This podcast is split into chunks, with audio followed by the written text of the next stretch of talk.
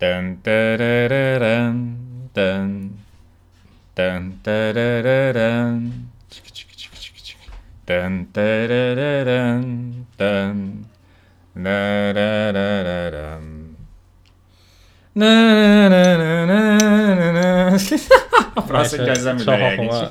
müəllif hüquqlarına girməyək, çox birəbir olur. Davam eləmək fikrim var idi açığı. Salam dostlar. Bir həftədir biz podkastımızı davam eləmək istəm istəmirdik. Görsən buna Freudian slip deyirlər.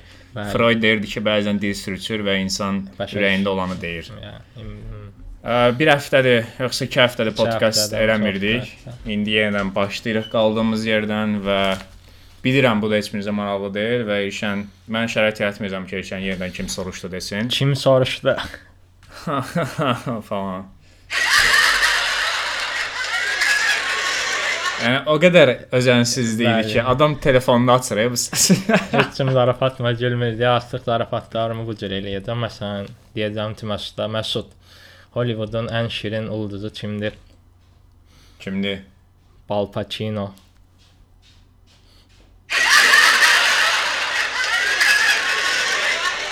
Məsələn. Sirk səni, yəni sadəcə zarafat. Bir yox. saniyə gecikmə olur. Arada o biraz o da indi diğer auditoriya gec başa düşülmüşdü mənə. Hə, Bal Pacino zarafatı nə qədər gec başa düşmək olarsa, o qədər gec başa düşürlər yəqin ki. Al Pacino şirkəti açar. Necəsən? bal kimi yapar deyərdim amma eləməyəcəm belə də. Nə əsas sən necə sən bil, bilmirsiniz yəqin ki Məsud bu aralar yorğunluqdan həyatına son vermək istəyirmiş. ABC-sidir nədir onda mübarizə aparsan və Orada da məğlub olduq Bəli, həmişə, hər şeydə bir şey dəyişmədi, əksinə geriyə düşdük boş. Bu arada ABC-nin finalı tədbir kimi oldu mən. Hə, belə belə Gördüm iştirakçı olmayanlar da gedirdi. Mən Hə, amma gəlib mən açığı yazmışdım. mən heç kim yazmamışdım. Mən yazmışdım qrupa. Qrup nədir? Okay. Amma heç kim vezin almadı amma yenə də kaş gələrdiniz. Mənim sadəcə bir neçə nəfər dəstəkləməyə gəldi. Buradan zarafat eləyəcəydim amma çox dramatikləşdi deyə effekt başqa vaxt işlədərəm. Nəysə, Başlayaq, çox uzatmayaq. Məncə hamı ha, gündəm bu arada mahnını oxudun amma niyə oxuduğunu demədim bu arada. Niyə oxuduğunu deyək, elə onunla başlayaq birbaşa. Aha. Hə, dostlar, bunu əslində Bölümü ümumiyyətlə həsr elədik, elə fikirləş. Yəni hə, bu epizodu birbaşa biz Vangelis onun əsərlərinə və Blade Runner silsiləsinə həsr edəcəyik. Əlbəttə gündəmdən yenə danışacağıq, amma ki Səbəbini də deyərdim də birində. Vangelis Vangelis bir həftə əvvəl deyəsən ayın 17-si e, vəfat etdi təəssüfçi. Aha, çox ə, həm vəfatından əlavə işte gəl ə, bizim fikrimizcə Vangelis, Morricone, Hans Zimmer, John Williams qədər tanınmalı, ən azından onlar qədər tanınmalı olan bir bəstəkar idi. Bu əvvəlində oxuduğum mahnını da çox güman hər biriniz bilirsiniz. Chariots on Fire-dan idi. Bəli. Ki adamın əsərləri həqiqətən elə əsərlərdir ki, normalda hər kəsin bildiyi amma kimin bəstələdiyini bilmədiyi mahnılar silsiləsi var. Eynən, YouTube-da var bir iki dənə hər kəsin bildiyi amma adını bilmədim. Hə, hamının axtardığı mahnı eynən, falan. eynən. Biraz o tərz bəstəkardır. Dəyəri bilindimi, bilinmədimi o qədər. Yəni, Məncə pop culture tərəfindən çox bilinmədi amma müəyyən niş səviyyədə tanındı. Yəni Yəni, məncə ona kifayət qədər bəhs edirdi, eynən. çünki həmin o niş təbəqə də onu çox təqdir edirdi. eynən mən də xoşbəxt ölmüş. Yəni ən azından mən o Blade Runner-da aldığım o təsirin demək olar ki, yarısını onun musiqilərinə borcluyam ona görə. Məncə onu hiss elətdirdin. yəni çox bəlli oldu. Və o filmin özü də zaten nə qədər əhəmiyyətlidir mənim üçün. Və buna görə də. Onu da qeyd edelim. Bugünkü filmlərimiz elə Blade Runner olacaq. Vangelis. Aha, Blade Runner birinci film və Blade Runner ikinci 2049 onlardan Hə. danışmağa çalışacağıq. Və mən də buradan mövzunu birbaşa Stanley-yə bağlayacağam. Stanley Aha. bildiyiniz Stanley barədə yeni xəbər çıxdı ki, e, Disney e, danışıqlar aparıb və önümüzdəki 20 il ərzində Stanley-ni yenidən Marvel filmlərində və seriallarında görəcəyik. Önümüzdəki 20 il Aha. Stanley Bəli, yəni şey formasında biz nəsə eləyəcəklər artıq. Stanley 20 il. Mən heç özüm özümlə barədə əmin deyiləm ki, 20 il yaşayacağam, yəni Stanley necə ölüb aşağı. Onu deyirəm də elə. Stanley 20 il.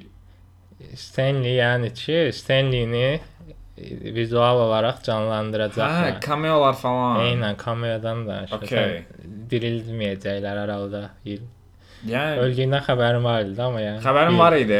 Sadəcə ilk mən xəbəri məndən eşitmədi. e, bildim ki, Amma dedim bəlkə çox bəlli olar artıq. yox, e, Stanley Comics-lərə falan mən xəbərini görmüşdüm onsuz da. hə.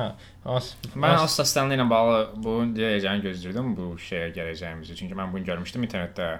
Amma son vaxtlar belə çox Stanley haqqında kontroversial mövzular dönür ortalıqda. Ki əslində Stanley ə, onun asistanı var imiş, hal-hazırda adını xatırlamıram. Onun əsərlərinin bir hissəsini öz adı ilə göstərib. Nə bilim, ümumiyyətlə öz komandası altında işləyən insanların əsərlərindən istifadə edib, bəziləri öz ideyası falan ümumiyyətlə deyilmiş kimi iddialar var. Nə qədər əminliklə bunu deyirlər, bilmirəm açığı, amma təsdiqlənməmiş şayiələr atma ortaya şərəfsizdir. Yəni oha, uşaqlığını öldürdüm. Açığı ə, bunu sadəcə dedim bəlkə maraqlananlar da araşdırar. Mən gördüm çox araşdırma vaxtım olmadı bu. Mən də Mən ondan az daha çox sən də bu bəs bu addımı necə dəyərləndirsən? Mən məsələn çox dəstəkləmirəm tamamilə. Mən e, niyə dəstəkləmirəm? Stanley yaşayanda kameoları olması çox məntiqli və dəyərli idi. Çünki bilirsən ki, adamın öz işidir və öz özün də bir parçası olması həqiqətən mənalıdır, amma ölmüş və görmür, hiss eləmir bir şeyi, sadəcə ruh kimi ortada olması həqiqətən bilmirəm, sanki rek advertising kimi gəlir artıq. Yəni onsuz advertisingdir. Bu arada e, bu yadıma düşdü. Stanley'in Twitter hesabından bir komiks personajını çox tanınmayan Enfiti kimi satmaya çalışmışlar Twitter'dan. O vaxt çox pis gündəmə düşmüşdü elə 200 Yəni kralı. mən bu cəhdlər çox kədərləndirir. Əslində bu Blade Runner-da da bunu görmüşdük. Sean Young-ı ə, 2049-da cavan- canlanlaşdırmışdılar belə. Yəni bu bilsən çox ə, yenə mübahisəli mövzudur. Yəni ölmüş birini əslində ölümünü dəyərləndirən şey odur ki, onu artıq bir də görməyəcəyik və o həyatımızda heç bir rol oynamayacaq ölməmişdən əvvəl etdiklərini çıxmaq şərti ilə.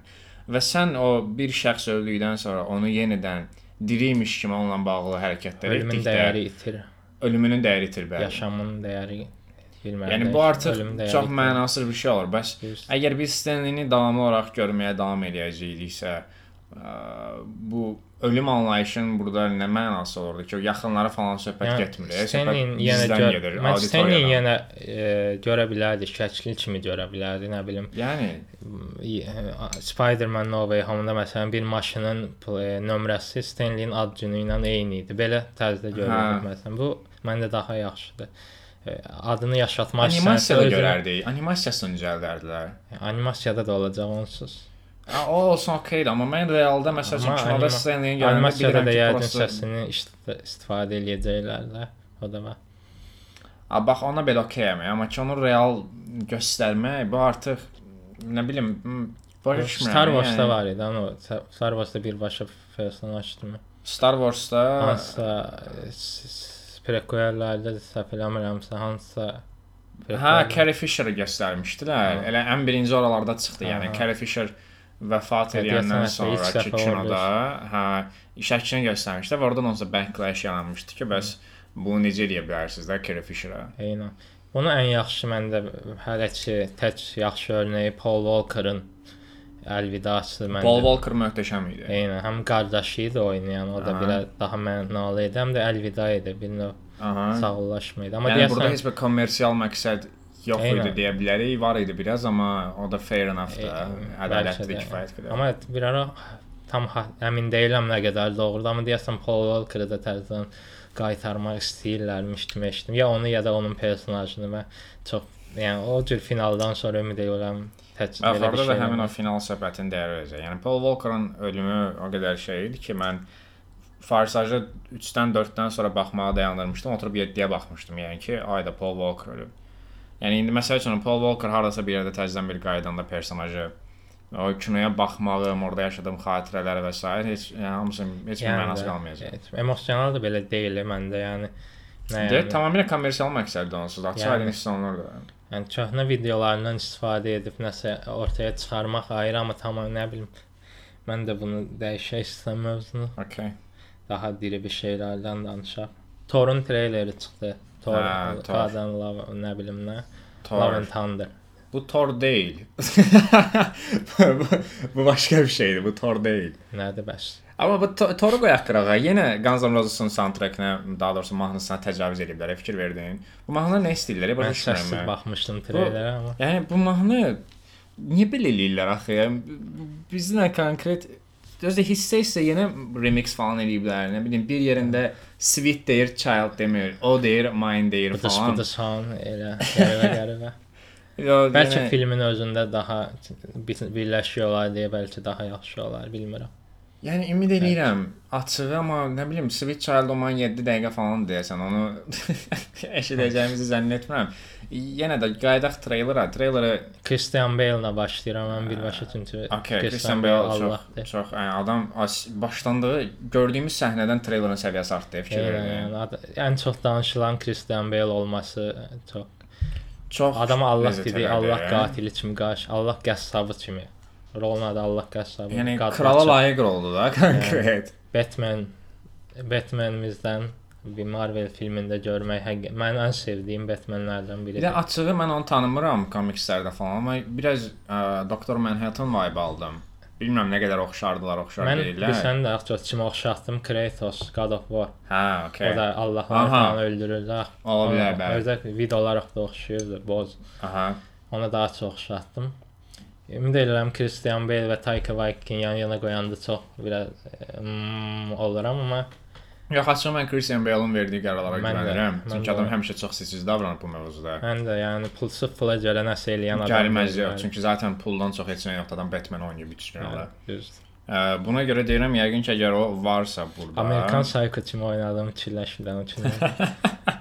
Çox əylənərdi. Qışqıra qışqıra çıxar. Russell Crowe da vardı kaset filmdə. qaytarmaqdan ya. Russell Crowe gördün mü? Zeus idi və e, Thor-u Mən, soyundururdu. mən Russell Crowe-u görəndə əsl çox xoşuma gəldi. Çünki adamı son vaxtlar çox yerdə görmürəm və ən son ə, Other Guys-da idi deyəsən. Kino adı Məsələn tam daha çox prodüser olaraq. Hə, Ryan Goslinglə bir kinosu var idi, bir də action komediya falan qarşı. Çox bəyənmişdim də da performansını. Mən deyəsən axırıncı o Cem Yılmazla olan kinosuna baxmışdım. Yoxsa o çox çox nə oldu bilmirəm. Yəni ən son. Ya ona görə onu belə məşhur pop pop culture kinosunda görmək xoşuma gəldi açıq. Və gözləmirdim bu arada. Onun xəbərləri falan var idi ki. kastı var idi amma şey görüntüsünü ilk dəfədir gördük. Aha. Əlini görmüşdü. Əlində ildırım Və tam da oturub yəni oldu rola. Zeus. İldırım tanrısı digər ildırım tanrısını soyundurması haqqında nə düşünürsən? A, Bu bununla bağlı bir şey deyəcəm. Deyəsən Marvel simplərin nə qədər çox olduğunun fərqinə var və Sən də fikir verirsən onu. Həm Natalie Portman Thor olur və onu belə boydan videolar, nə bilim ilkini hamı xatırlayar. Yəni çıxan hər, hər çıxan qadın personajdan sonra hamı mami mami deyə rəy yazmağa başladı. Sən də fərqində olmaya bilər. Yəni adamlar konkret simp təbəqəyə çox babat oynayırlar hal-hazırda. Və bu açığı bilmirəm mənə ləzzət eləsin yoxsa yox, açığı çox da maraqlı deyil, amma ki mən şəxsən gözləntilərimi qaldırır bu arada. Azərbaycan yenə. Səs effekti qoşamadım amma yəni hə, yəni. Səs Biraz, effekti qoşa bilməməyinə güldülər. bəli, biraz gec başa düşən izləyici kütləmiz var üçün. Bu arada siz də qoşulmaq istəyirsinizsə, arxada studiya var hal-hazırda. Orada oturub gülürlər. Bunlar tamamilə telefonumda deyil. Hə, mən deyəcəm ki, hara qoşulsunlar. Telefon... Bu arada qoşulsunlar. yox, sadəcə bunların əsl adam olduğunu deməyə çalışırdım. Nə, Sən bir də maraqlı kontent ideyaniz varsa qoşula bilərsiniz, açığı bizim yoxdur. ola bilər ya da bizə evinizə dəvət eləyə bilərsiniz. Hə, bu çox qəribə yeri, ofisimiz falan yox. Zarafat. E, yox heç bir şey. Bəsdir Nəysə, nəysə, alınmır. İnsan Tora qaydaq, telefon belə başqa- gülmür zarafat mı? Başqa nəsə sözün var Tordan? Başqa Tordan. Tordan nə var? Qoy fikirləşim. Bu da mən treylerdə çox şey gördüm yenə.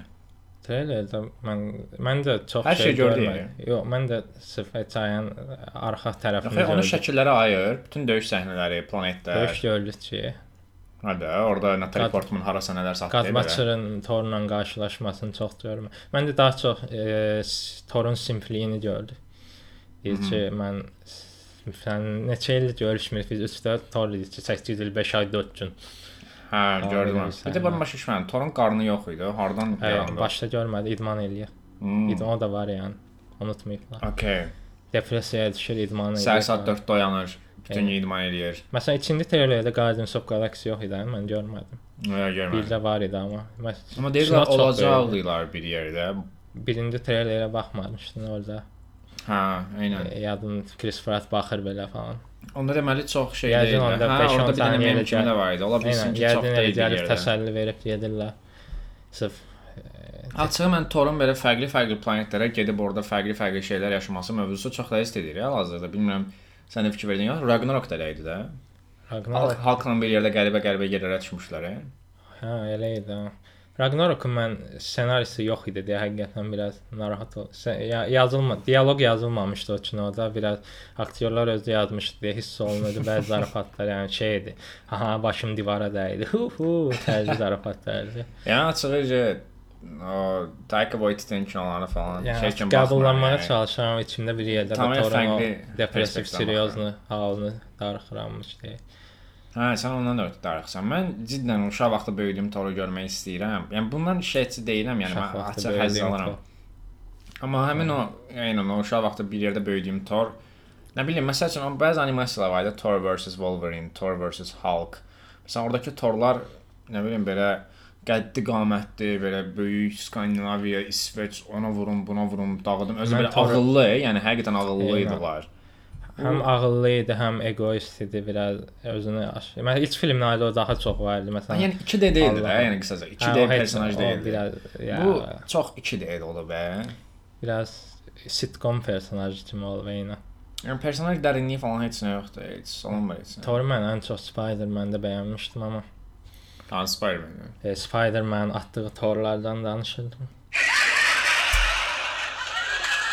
Yes, yes. Alın daxil. Hə, şey halka keçə bilərik. Şey Keçək. halkla bağlı treylerdən baş çox böyük sö- söhbət yarandı, effektlərin bərbadlığını. Bunun bunun ssenaristi kimdir görəsən? Yəni mən Şey halkın yəni əgər qızdısa, və yaxud ki ümumiyyətlə qadındısa, female-dirsə, yəni nə bilim, xanımdırsa, sözü burada kəssən linçləyə bilərəm hal-hazırda bəli davam edir. nə bilim, həqiqətən görəsən başa düşmür ki, feminin mövqeyi, yəni literally halk konkret male gəzlə yazılıb, e, kişi baxışı ilə. Çox açıq aydın hiss olunur. Yəni e, personajın adı belə deyə. Yəni Personajın adını She-Hulk olmasın falan mən bilirəm niyə gəlir. Əslində o personaj biraz yəni, o parodik falandır da ona görə. komik. Əslində halk e, komiklərdə falan başda elə idi ilk yarananda, amma sonradan çox ciddidir yəni. Vəkildir və Avengers-ların vəkilidir həm də. Moon Knight-ın olsun. Burada məsələn bir dənə treylerdə səhnə var idi ki, sənin falan yerin böyüyüb. Nə bilim Tinderdə deytlər falan. Yəni Yəni şey oxşur bu Two Broke Girls var idi ya. qadınların e, obyektivləşdirilməsinin ən böyük sitcomları. yəni- 90-cı il e, sitcomları kimidir biraz qadınlar. Bax bu olsun, e, mən bu fərqliliyi sevirəm. Məsələn, WandaVision-da ilk bir neçə bölümü mənim Marvel-ın ümumiyyətlə hazırladığı əsərlərin arasında ən bəyəndiyim işlərdən biridir. WandaVision Amma bu yaradıcı. çox male gaze-lə yazılıb və bu məni çox narahat elədi. Halbuki male olmağıma baxmayaraq. mail olmağını. Nəysə, eləməyəcəm.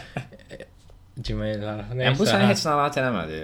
elədi məni. Mən daha çox effektlər narahat elədi açığı. Amma effekti boş ver, effekti düzəldirlər bu treylerdə. Okeydir, yəni Məsələn, o. mən şey halkdan biraz çox ciddiyyət gözləmirdim. Bir də bu serialdır yəni, effekt nə gözləyirsən ki maksimum? Yox, yəni bir səhnə var, Hulk var.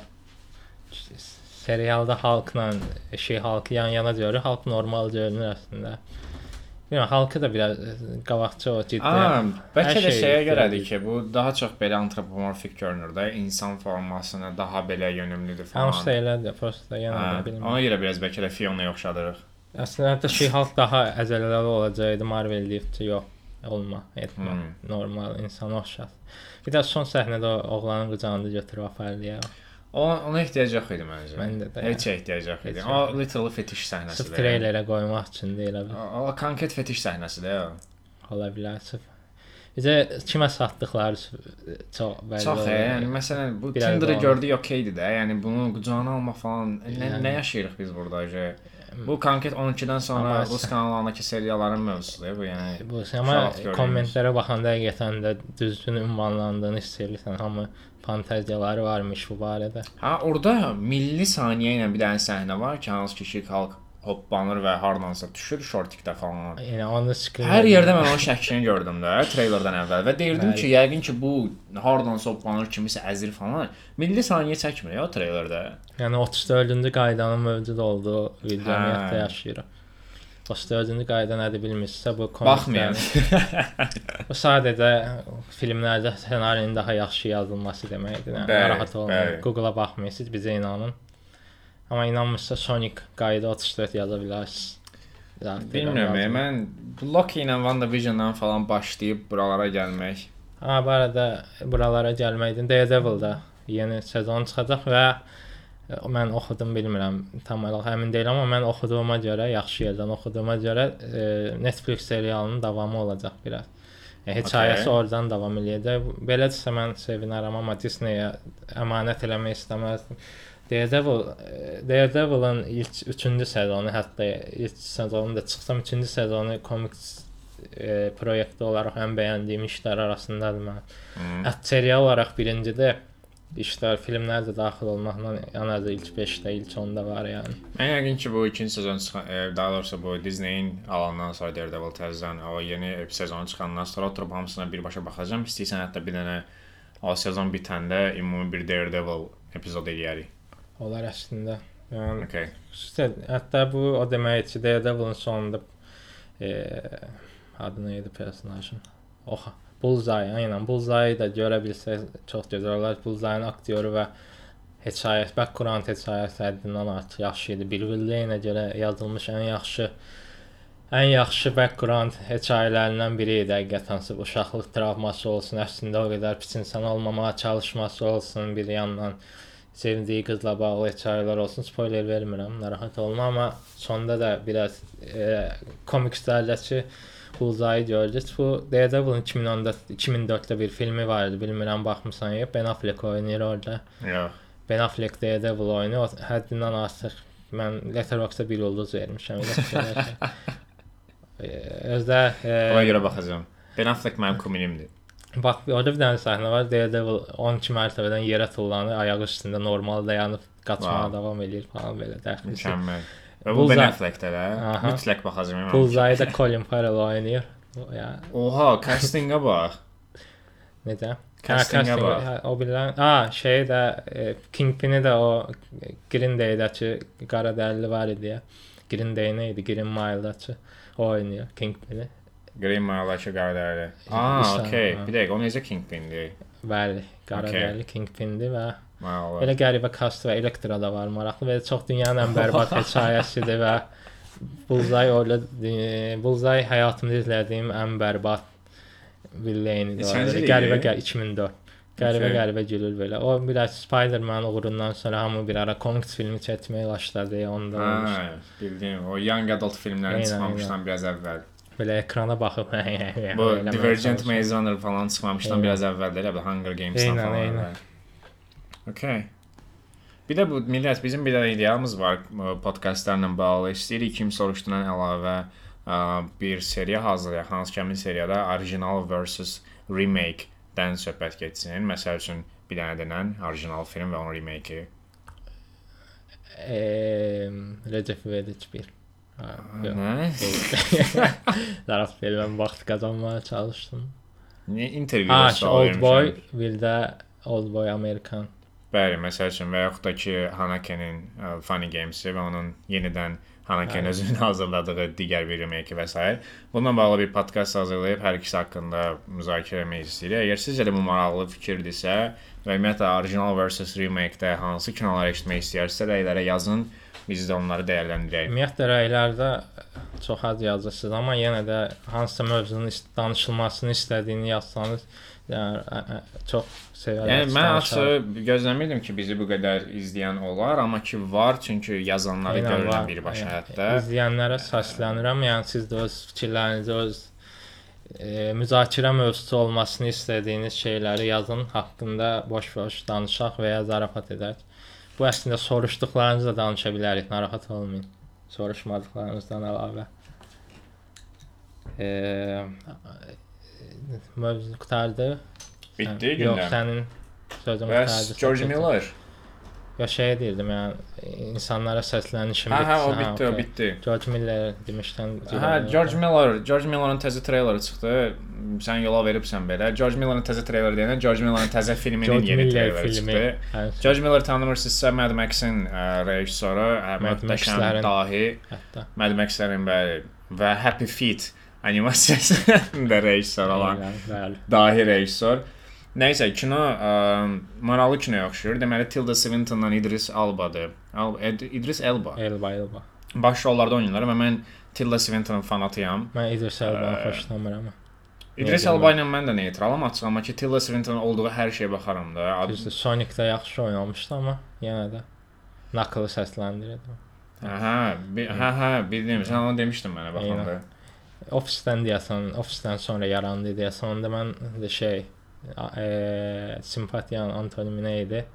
Ə, Antipatiya. Antipatiya yarandı biraz. Niyə? O Hə, personaj İdris Elba. Niyə orada yaxşı idi məncə? rol itici idi. Okey. Özündən, özündə problemi yoxdur onsuz. Rolları biraz məni narahat eləyir. Məncə İdris Elba yaxşı aktyordur, amma orada da məsələn treylerdə də belə yenə nisbətən ob İdris Elba objectification Marvel-də var. var idi. Nə? Marvel-də oynamışdı deyəsən. Hə, Heimdall oynamışdı. Heimdall idi də, hə, Thor-da. Heimdall qar eləmişlərdi, hamı ağlayırdı biraz. Hə, mən heç vecimə də olmamışdı amma bir şey Niyə olaraq. vecin olsun? Yəni? Komiks filmi izləyicisi olaraq. Bilmirəm, həm də o vaxtlar mən dəyişib belə maraqlanmıram çünki Heimdall olanda biz neçə yaşımız var idi ki, birinci dəfə Heimdall-ı görəndə. 2010 falan Hə, deyil. yəni və mən yəni 10 yaşlı bir uşaq olaraq bunu heç care eləməmişdim ki. Heimdall zəncidir də. Zəngi deməyə, amma 10 yaşında bunu desən həqiqətən çox e, yerlərə gəlmiş ola bilərdi. Yəni Nəysə də treyler Hə, treyleri Miller, bəyəndim. Treylerdə möhtəşəm vizuallar var idi. Açığı hekayə barədə heç bir fikrim olmadı treylera baxandan sonra, çünki tamamilə vizuala fokuslanmışdılar. Amma hadisələr İstanbulda keçir. İdris Elba cindir. Elə bil Tilda Swinton ə, ələtindəki kimi bir dənə qab tapır, qabı oxalayır, oradan cin çıxır falan. Pingvin bilmirəm. Pingvin niyə? Happy Feet deyil. Hə, of. Nəysə də. Özün dedin də bayaq yəni. Bu arada onun maraqlı hekayəsi var. Wikipediyada oxuyarsınız. George Miller'ın sonra davam etməməsi, onu niyə o proyekti götürməsi falan kimi belə çox in- interesting söhbət var. Tam yadımda deyil deyə, deyə bilmirəm, amma onun arxa fonu var belə maraqlı. Yadıma düşsə deyərdim heyf. Okay, heç birimizə heç nə qatmadın hala. Heç bir informasiya vermədən Amma Wikipediyada da, yəni Happy Feet-ə baxsaz görəcəksiniz. Box Office uh, Everything Everywhere At All Once filmini təbrik eləyə bilərik. Eləyə bilərik. Şeyin ə, 24-ün ən çox qazanan filmi aha. oldu. bəli. Hətta mən o Daniellərdən birinin tweetini gördüm, halbuki yaz, yazmışdı ki, biz heç vaxt profit güdməmişik, amma bunu görmək bizə həqiqətən çox sevindir arada və mən sair. Daniellərin başqa bir filminə də baxdım. O vaxt Sivisə. Ha, o vaxt baxdım, bəyənməmişdim başdan. Axıra kimi baxdım, çox bəyəndim bu səfər. Çünki Mən orada ə, İğrənc. o rolu görə biləcəyimi, yəni o personajın özünü yox, başda çox pis edir, amma bir 10 dəqiqə, 10-15 dəqiqədən sonra daha dərinləşir hər şey. Aha, onsuz 2 dənə kinoları var da deyəsən. Bilmirəm. Mən bilən 2 ya da 3 olmalı deyəsən, belə bir şeydir. Tam belə nə isə. Amma A24-ün daha kommersial filmləri var idi əslində. Bunun birinci olacağını gözləmirdim heç. Çox hype-landı yəqin ki Amerikada. Çünki Avropada Hə. falan da belə çox 53 milyon da əslində, yəni A24 səviyyəsində çoxdur. Yəni Okay, Elə 53 də. milyon az amma. e, bir Marvel səviyyəsində çox qazanmadı, yəni A24 səviyyəsində çox qazandı yenə də. Nasıl 40 kino falan çəkmişlər. Mən heç düşünmürəm ki, büdcələri çox olsun. Yəni, Yəni- 50 milyonlar üçün çox böyük rəqəmdir böyük ehtimalla. Mən yəqin başqa bir yaxşı xəbər də verim. Ən azından Ver. Doctor Who sevənlər üçün. Doctor Who-nun special bölümündə David Tennant və Catherine Tate yenidən bir araya gələcək. David Okay. Tennant-ı tanıyırsan, yəqin ki, Tanıyıram. çox ən sevdiyimiz Dok Doctor Who fanatlarının ən sevdiyi 3 doktordan biri deyə bilərəm mən.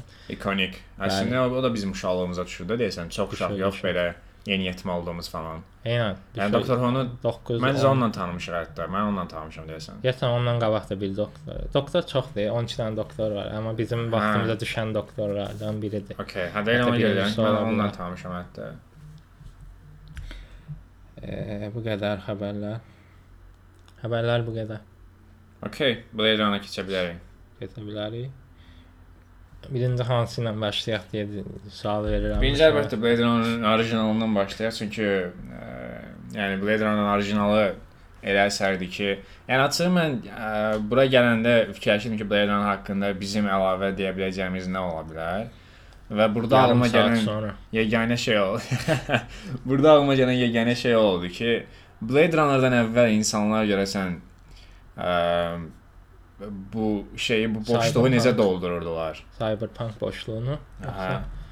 Yəni bu ümumiyyətlə kiberpunk, nə bilim, oradakı ə, science fiction'ın tamamilə fərqli, nə bilim, adamlar noirla, neo-noirla ə, science fiction birləşdirmişlər və bu Blade Runner elə bir filmdir ki, 2004-cü ildə bir dənə məşhur bir polda, yəni ki, ə, siyahıya alınma deyək, ə, orada 60 nəfərlik alim tərəfindən ən yaxşı science fiction filmi seçilib. Yəni bu kino olmamışdan əvvəl insanlar görəsən onun boşluğunu necə doldururlar? Çünki Blade Runner bir filmdir ki, məsələn, ondan sonra yarananlar Ghost in the Shell-ə belə yaranmasına səbəb olan kinodur bu. Hansı ki, Ghost in the Shell-in özü də etalondur science fiction-da. Bəli, məndə də Blade Runner-ın e, Blade Runner-dan əvvəlki işləri fikirləşirəm hal-hazırda. Görüm sənin dediyindən uyğun gələn bir şey varmı deyə. Ağlıma çox bir şey gəlmir. Blade Runner özünün o vizual kontrastı ilə hansı ki, işıqların, o qaranlıq işıqlar və parlaq işıqlar bir yerdə. 70, Neçə? 82. 82. Okay. Blade Runner e, təbii ki, Vangelis'in bayaq da qeyd etdiyimiz musiqi. Onun rolu onsuz da danılmazdı yəni. Yox, kitabın adı nə idi? bu film Robot androidlər Androidlər yuxu elektrik qoyun sayırmı Yox, yuxularında? Androidlər yuxusunda qoyun sayırmı? Aha, elektrik qoyunlar, elektron qoyunlar, belə Ha, robot bir qoyunlar şey, eynən. sayırmı falan belə bir şey deyəsən.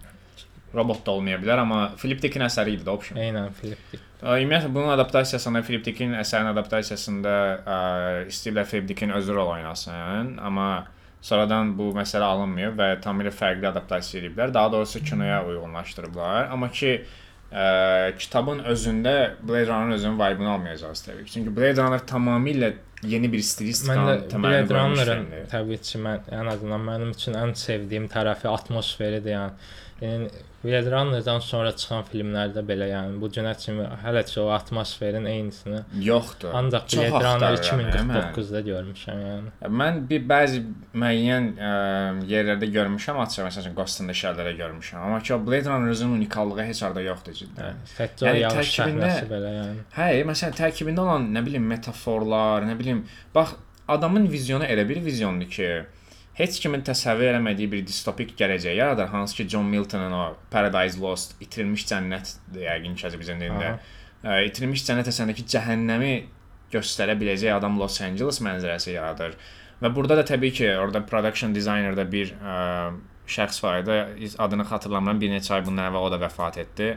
Ə, Onun rolu da danılmazdı o binaların hazırlanmasında və s. Yəni o vizyon ümumiyyətlə o yağış, o distopiya, o şirkət, korporasiyalar, polislərin varlığı amma eyni zamanda yoxluğu, Eynən, ümumiyyətlə dövlətin olmaması. Aha, sairə. dövlətin davamlı mövcudluğu amma eyni zamanda mövcudsuzluğu Eynən. və s. bu bu his həqiqətən analoqu yoxdur. Hətta Megacorp e, bir şirkətlərin e, daha nə qədər şeytani rolda bəlkə də ilk dəfədir belə bir Və görürük. fikir verirsən, bizim həmişə danışdığımız mövzu bu olur. Bu podkastlarda da hiss etmiş olarsınız.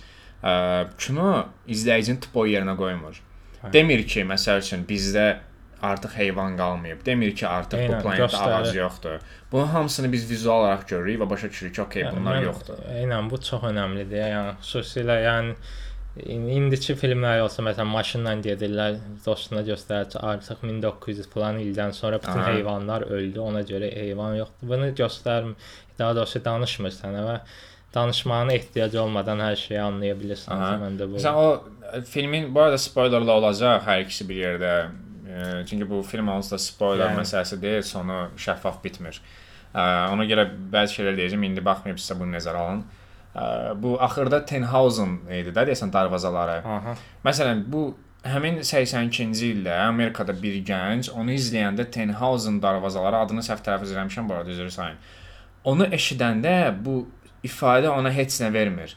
Amma ssenari elə yazılıb ki, orada həmin replikantın nə əziyyət çəkdiyini, nə travmalar yaşadığını, necə bir PTSD-yə sahib olduğunu izləyici anlıq başa düşür. Eynən.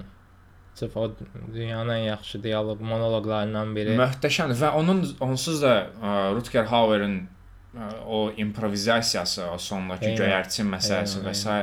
bu yəni tüklərin biz biz hal-hazırda danışanda həqiqətən belə bir şey yoxdur. e. Bizdə görmürük Yəqin bunları. tarixin ikonik səhnələr arasında ola biləcək. Mütləq və orada nə bilim səhnənin anlıq belə dayanırmış kimi olması, Eynən. yağışın üzərinə göz yaşları kimi Harrison, eynən. o göz yaşları məsələsi nə idi də? Adam yəni ilk dəfə ona baxanda mən necə tutulmuşdumsa, özünə məsələn film boyu biz ə, Descartes-ın tərəfində oluruq. Ümumiyyətlə bu replikantlara belə baxırıq ki, bunlar nə edir də? Çünki başa düşmürük. Kino bizə həqiqətən heç nə vermir o cəhətdən ki, bunların arxa fonu nədir və s.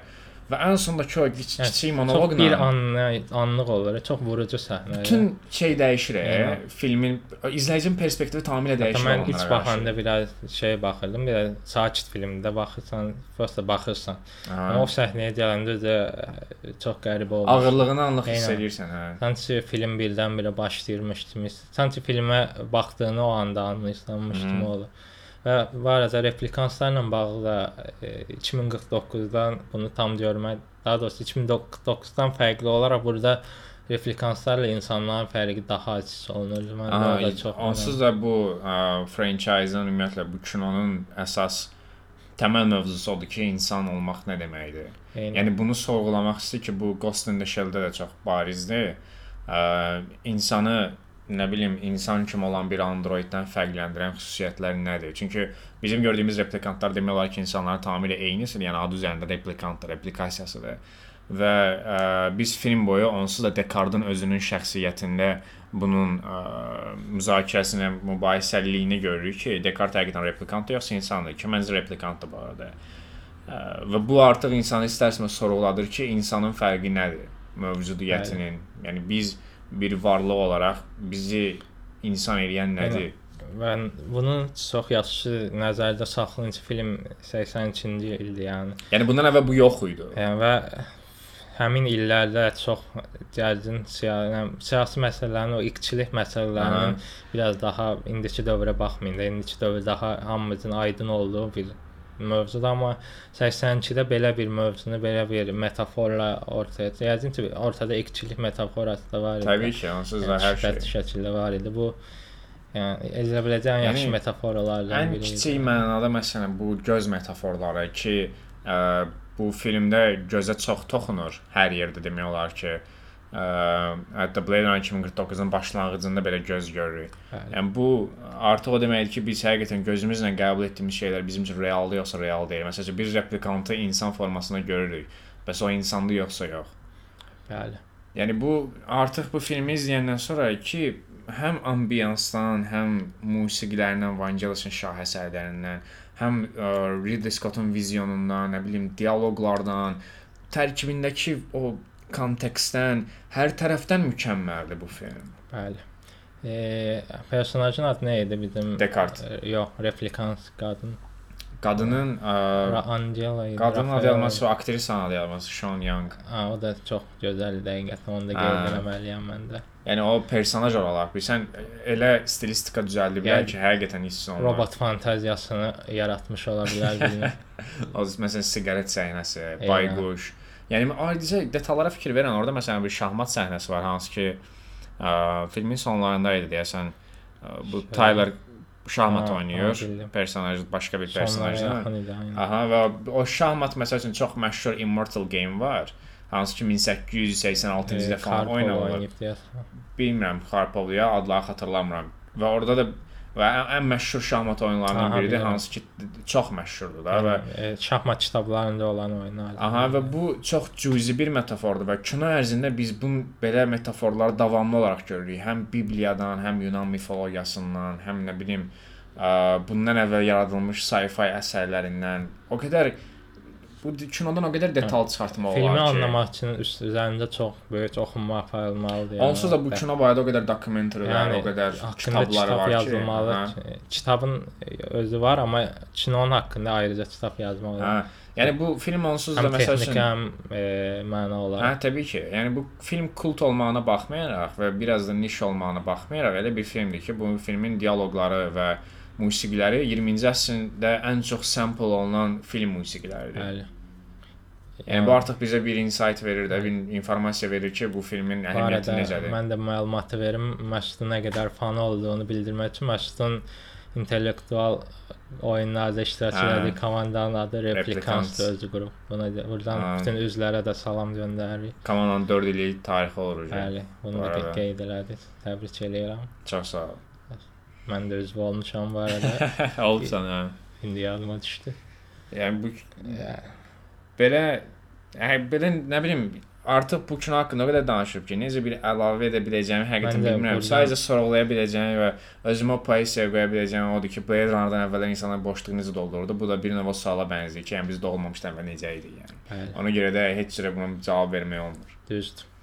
Bunu 2049-a bağlayacağam burdan. 2009 2049-un ilk səhnəsi e, Blade Runner-ın e, 82-ci ildə yazılan Blade Runner-ın son səhnəsi idi əslində yazılıb, Aha. amma kəsilib, e, işlədilməyib. E, Denis Villeneuve e, həmin səhnədən Aha. ilk səhnəni yazıb. 2049-a keçmədən burada Aha. kiçik bir paraqraf açacağam. 2000 ə, yəni birinci film 2019-da baş verir, ikinci film isə 2049-dadır. Bu aradakı 30 illə bağlı əslində 3 qısa film var. Biri ə, 2022 Blackout-da animasiyadır və möhtəşəm animasiyadır, animedir hətta və bu animenin müəllifi də Cowboy Bebop'un müəllifi hə. olan ə, ona baxmadım. Mangakadır. Tam adını xatırlamıram hal-hazırda və mükəmməl əsər yaradıb və Denis Villeneuve ə, YouTube-da var bunların hamısı bu arada.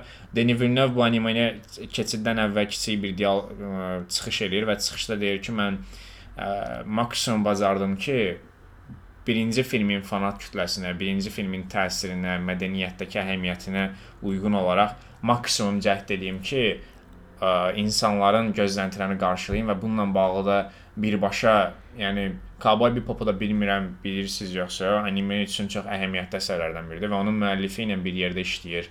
Çox möhtəşəm animedir bu arada. Ondan sonra isə iki qısa film var, hansı ki, həmin iki qısa film 2036 və 2048-də səhv eləmirəmsə, birbaşa 2049-da olan hadisələrin bir növ arxa fonu kimidir. Ə, çox, yəni bunlara baxmadan da 2049-a baxa bilərsiniz təbii ki, amma o animeyə mütləq baxmanızı tövsiyə edirəm, çünki əgər bir anime fanatırsınızsa və həmçinin sci-fiyə qarşı bir ürəyinizdə həvəs varsa, xüsusilə kiberpunk ilə mütləq baxmalısınız, çünki belə şeylər həqiqətən azdır. İndi 2049-da davam edə bilərik. Mən də birbaşa bu cümlə ilə başlayacağam. Blade Runner 2049 ən yaxşı sequel filmidir məndə. Ya sequel deməyim, davam filmidir. Ə, mən onu Aliens, Terminator 2 və onunla bir yerdə tutaram. Ola bilər. Və onsuz da bu ə, Aliens və Terminatorla orada da yəni eyni dövrlərdir Blade Runner-ın ilkindən. Daha çox şey, Blade Runner-ın e, davam elətdirməyə çalışdığı yük həqiqətən çox ağır idi, yəni. Çox, çox. Mən Blade kimi bir filmin üstündən 2049 filmi çəkmək, yəni hər Denis Villeneuve həqiqətən yəni başqa bir rejissor bacara çox çətin, eynən, yəni buna cəsarət etmək özü ayrı bir alqışlanmalı bir şeydir. Yəni hər şeydən qabaq o ambiyansı yenidən göstərə bilmək, həmçinin ambiyansla paralel Blade Runner filminin birinci filminin kontekstində davam elətdirə bilmək. Hiss edirsən ki, Blade Runner-ın davamına baxsan, yəni. Çox hiss edirsən onu, hə. O məşhur səhnə var, Ana de Armas Ryan Gosling əlini uzadır. O birbaşa mənə o yağışlı son səhnəni xatırladırdı, yəni. Hə. Ryan Gosling. Həqiqətən ha bu arada, hə, düz deyirsən. Eynən bu filmdə Ryan Gosling ilk filmdə Harrison Fordun oynadığından daha yaxşı oynayıb məndə. İlk filmdə Harrison Ford əslində çox böyük e, çox məşhur aktyor da deyil deyəsən. Tam əmin deyiləm amma e, Blade Runner-dan sonra bir növ öz e, önəmini qazanmışdı. Harrison Ford oralarda artıq ə, Star Wars-da oynamışdı əslində. Amma Star Wars-da oynamışdı. Hə, Star Wars-da hələ tam 77-də falan Star Wars artıq var idi. Var idi, amma tam o Star Wars-da Solo Solo idi. Han Solo idi orada. Han Solo, hə. Han Solo da tam o levelə çatmamışdı amma. Hə, yəni indiki Han indiki Harrison Ford deyil də təbii ki. Təbii ki, hə. Bir 2000 Amma Ryan Goslingin aktyorluğu həqiqətən möhtəşəmdir, çünki o hə. ə, yara yəni, bandını çox bəyənirəm orada. Bu burnout olduğu, yəni tükənmiş vəziyyətdə olduğu çox hiss olunur o filmdə. Hı. Yəni o rolu həm də ki bu ə, oradakı K rolu Ryan Goslingin ilk belə Baby franchisingdəki ilk əsas roludur, baş rolu. Və onsuz da Ryan Goslingin özü də Blade Runner fanatı olubmuş. Mən də onun təzəyici oxudum. Ə, yəni bu rol üçün xüsusi yəni, hazırlaşır. Belə deyim, mən Ryan Goslingin görünüşünə qarşı allergiyam var bu qəribə fakt deyim. Ryan Goslingi görəndə qaşınıram bu arada və ilk okay. filmidir ki, mən Ryan Goslingi görəndə normal vəziyyətdə idim. Ondan hə. sonra yavaş-yavaş baxmağa başlaya bildim Ryan Goslingə. Okay. Amma allergiyamın olması niyə var? Ryan Reynolds-un üstünə oturulmuş versiyasına oxşatdığımı düşündüyüm Hə, bu Ryanlar bir-birinə oxşayır əslində, hə, hə Yəni Ryan Reynolds üstünə oturanda Ryan Gosling olur. Amma mən daha çox Gosling tərəfdarıyam da, yəni. Yəni mən, mən Goslingin aslında o aktyorluğuna görə allergiyam yoxdur. Okay. Başa düşdüm, başa düşdüm. Və mən Ryan Gosling-in Emma Stone franchising-in fanatıyam deyə. Müqayisə edilməyəcək səviyyədədir. Bir daha çox komediya kimi. Təbii. Yəni. Amma bu arada bilməmişdiyim şey Ryan Gosling və Emma Stone franchise, yəni bu Bəli. Superdir. Bilmirəm onların ki, onlara baxıbsan, La La Land, Crazy Stupid Love. Ə, biri də var adi adamdan çıxdı. Mən şeyə baxmışdım, First Man-a baxmışdım, çox elə maskalı görməyəcəm. Orada Emma Stone var. ya ilk baxdığım filmi deyəsən hətta o idi birbaşa onunla yoxladım. Amma özü görünür məncə kifayət qədər. Hətta yaxın plandan görünür hətta. Yaxınlarda Drive-a baxa bildim. Biraz narahat Drive, oldum amma baxdım. Hə. Okay, gələk Blade Runner 2049. Blade Runner 2049-da bayaq da qeyd elədim. Daha ən böyük fərq məndə robotların daha robot replikantların daha replikantı ön plana çıxmışdı sanki. Ha orada çünki bilirsən Blade Runner birinci filmdə hekayə daha çox. Hə, daha ümumi idi, amma ondan sonra yəni filmin sonu biraz studiyanın falan təsirlərini qoyuram qırağa. O sonda səhnə var ya, yaşıllıqla gedirlər falan filan. Ondan sonra Idris sonradan silir. Ə, filmin sonu tam açıq-aydın paylaşılmır deyə insanlar istər-istəməz təbii ki, normal olaraq müzakirəyə başladılar ki, kim replikantı, kim insandır. Eynən. Və Denis Villeneuve də qınamıram, çünki burada bir məsələ var ki, böyük bir büdcə var idi və büdcəni qarşılamaq lazım idi. Ona görə istərsəniz replikantlar versus insanlar konsepti maraq doğura bilərdi ki, hə hardasa bir yerdə bəlkə action var, bəlkə döyüş var ki, var əslində qismən də olsa.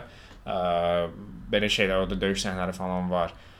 Ona görə çox da problem eləmirəm. Hətta onsuz Blade Runner 2049-la bağlı mənim ən böyük narahatçılığım olmuşdu ki, o yayımlananda 180 milyonluq, 150-180 arası milyonluq büdcə ilə 250 milyon qazanmışlar ki, bu çox-çox azdır əslində o büdcəyə baxanda. Çünki oradan böyük bir investisiya gözləyir əslində studiyalar. Və sırf ona görə də qorxuram ki, bu ə, yenidən Blade Runner görməyə bilərik ki, insanlar necə bunu belə ediblər bilmirəm. Halbuki Dune-da belə olmadı. Dune həqiqətən qarşıladı ki, məncə bu Timothée Chalamet ilə Zendaya faktoruna görə idi.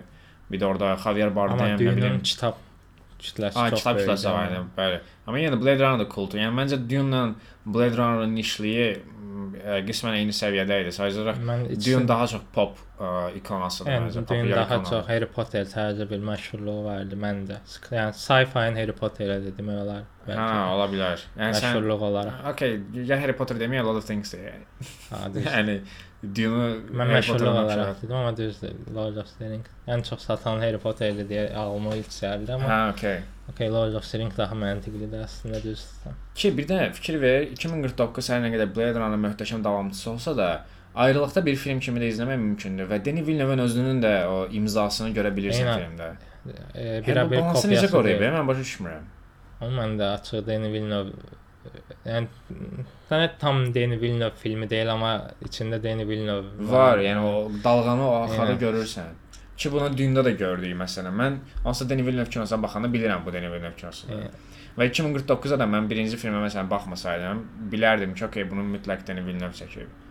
Və heç birinci filmə falan uyğunlaşdırmağa falan cəhd eləməzdim ki, bundan əvvəl nəsə bir şey var imiş ki, mənbə yəni, oradan istifadə edir. Blade Runner-a baxmasanız, Blade Runner 2049-da baxsanız, yəni bəyənəcəksiniz məndə. Bəyənəcəksiniz təbii ki, və müəyyən problemlər yaranacaq, çünki mənim Təbii ki, yəni Harrison Ford falan var orada. Hə. Biraz bu kimdir lan deyə qalacaq. Hə, bu hardan çıxdı falan.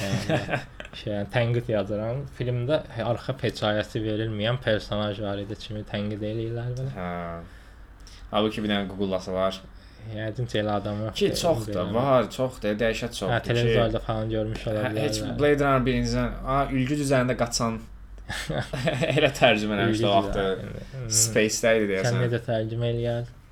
Mən elə Blade Runner yazardım yəqin ki, və yaxud da tamamilə başqa bir adaptasiya eləyərdim. Çünki Blade Runner məncə orada o deməkdir ki, yəni bu adamların vəziyyətə gəlir. Kitabın adını da yazmaq olar əslində birbaşa.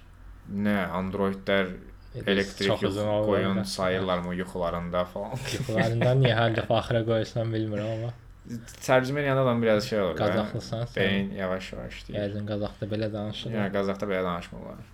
Qazaxda çox fərqli. kitab oxuyan var. Ha? Var, var. O çox ağır oldu. Üzr istəyirəm bütün Qazax. Qazaxdan.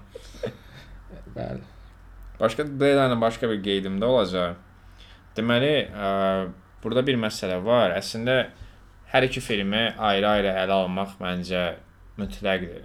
Çünki məsəl üçün bu ə, şey deyil. Infinity War üstəgəl Endgame deyil. Bu iki film arasında təxmini 40-a yaxın vaxt var. Və bu iki Var. film tamamilə 40 fərqli. Hə, 17, 2012-də, yox 45. 18 də oradan, 35. Neçə ildir ki? 2017. 2017 Blade 2009-dur. 82 üstədə 17. 35 yaşa. 35 imiş. ha. 35. Eşən mühasibatda oxuyub bu arada. Bəli. Hə, ə, yəni 35 il fərq var və bu bilirsən nə deməkdir? Yəni 80-ci illərin konteksti ilə, yəni bu dünya səviyyəsi, ümumiyyətlə baş verən hadisələr 2000-lərin, 2010-ların hadisələri çox fərqlidir. Düzdür. Ona görə bu iki filmi tamamilə fərqli-fərqli ələ almaq lazımdır və fərqli-fərqli ələ alanda da bu bütün ətrafında baş verən hadisə, hadisələrə baxdıqda yenə də mü- mü- mükəmməldir hər iki film. Yəni məsəl üçün demək olmur ki, 2049 çox uzun idi, kaş daha qısa olardı və yaxud da nə bilim Hans Zimmer musiqiləri yaxşı davam eləməyib və yaxud da ə, Denis Villeneuve ambiyans çatdırmır, aktyorlar pis idi falan. Ana dil armas 4 ay ingilis dilindən bağlı xüsusi təlim keçib və ki, ana dil armasının ilk məşhur olanlardan biri idi. Bu bundan əvvəl İspaniya falan animasiyonda oynayırdı. ingiliscə bilməməyi çox məşhur parklardan Hə. biri idi. Və burada aktyorlar o qədər möhtəşəmdilər ki, ümumiyyətlə Texniki olaraq heç bir qüsur yoxdur məndə. Batista var idi. Yəni Dave Batista Bəli. və çox super rol oynamışdı orada. Yəni, Bu arada Batista çox underrated aktyordur həqiqətən. Bazen Balaca həqiqətən açkiləri ilə belə. Yəni, mən güləşçilərin filmlərdə oynamasını çox sevən adam deyiləm, amma Batista yəni Guardians of Galaxy-də belə Yaxşı idi. Çox yaxşı idi. bir güləşçi şey deyil həqiqət. Aha. Klassik o bədən e, Dwayne Rock kimi bütün günü meşələrdə qaçmır. Onun hər filmdə meşədədir. Onun hələ də açıqlamasını bilmirəm. Meşə deyir, bir cəngəllik olur. Necə jungle biraz. ilə. Hər filmdə jungle. Bilmirəm, bir dənə nəsə bir seriya falan var idi belə arxa-arxaya. E- Jungle Book idi, Jungle Book. Yəni bir dənə siyahı Jungle var. Mangiri, Mangiri. Dwayne Johnson'un Bıqılı gəncəliklərdə olduğu film siyahıları.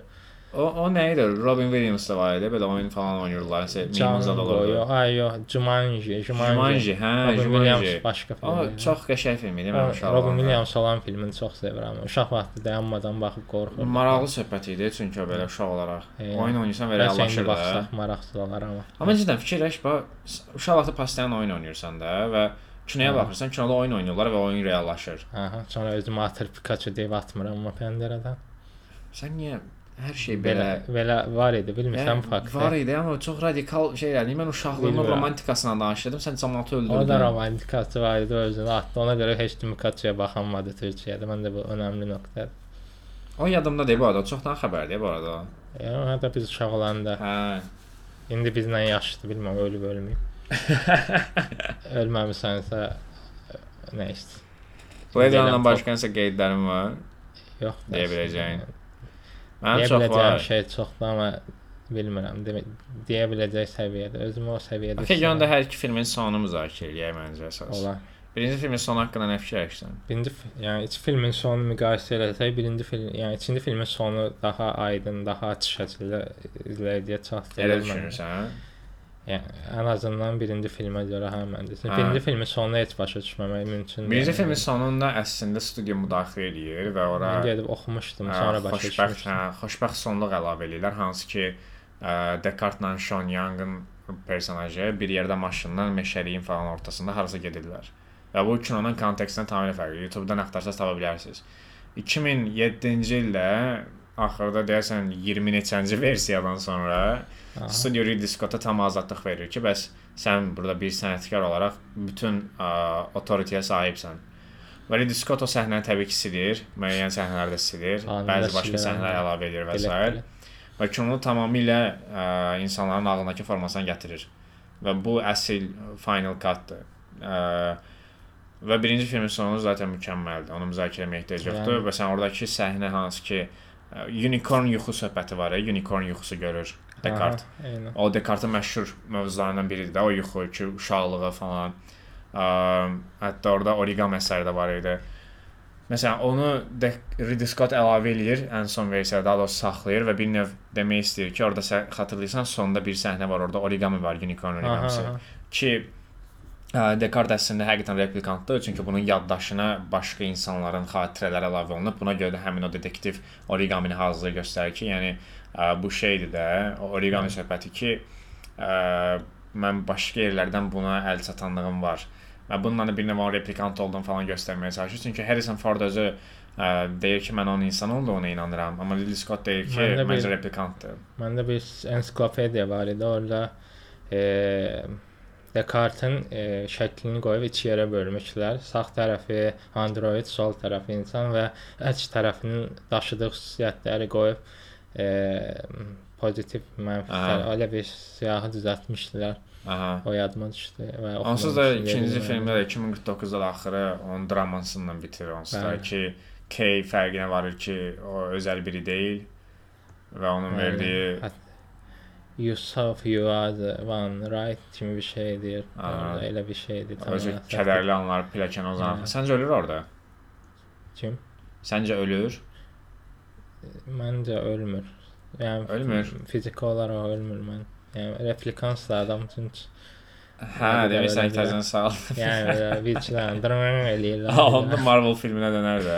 Ya. Mən ə, öldüyünə inanmağı seçirəm Ustaya aparsan bir dənə 5 manat yazdırırlar. Amma şeydə kimi, ə, Boba Fett-də kimi belə gedirlər.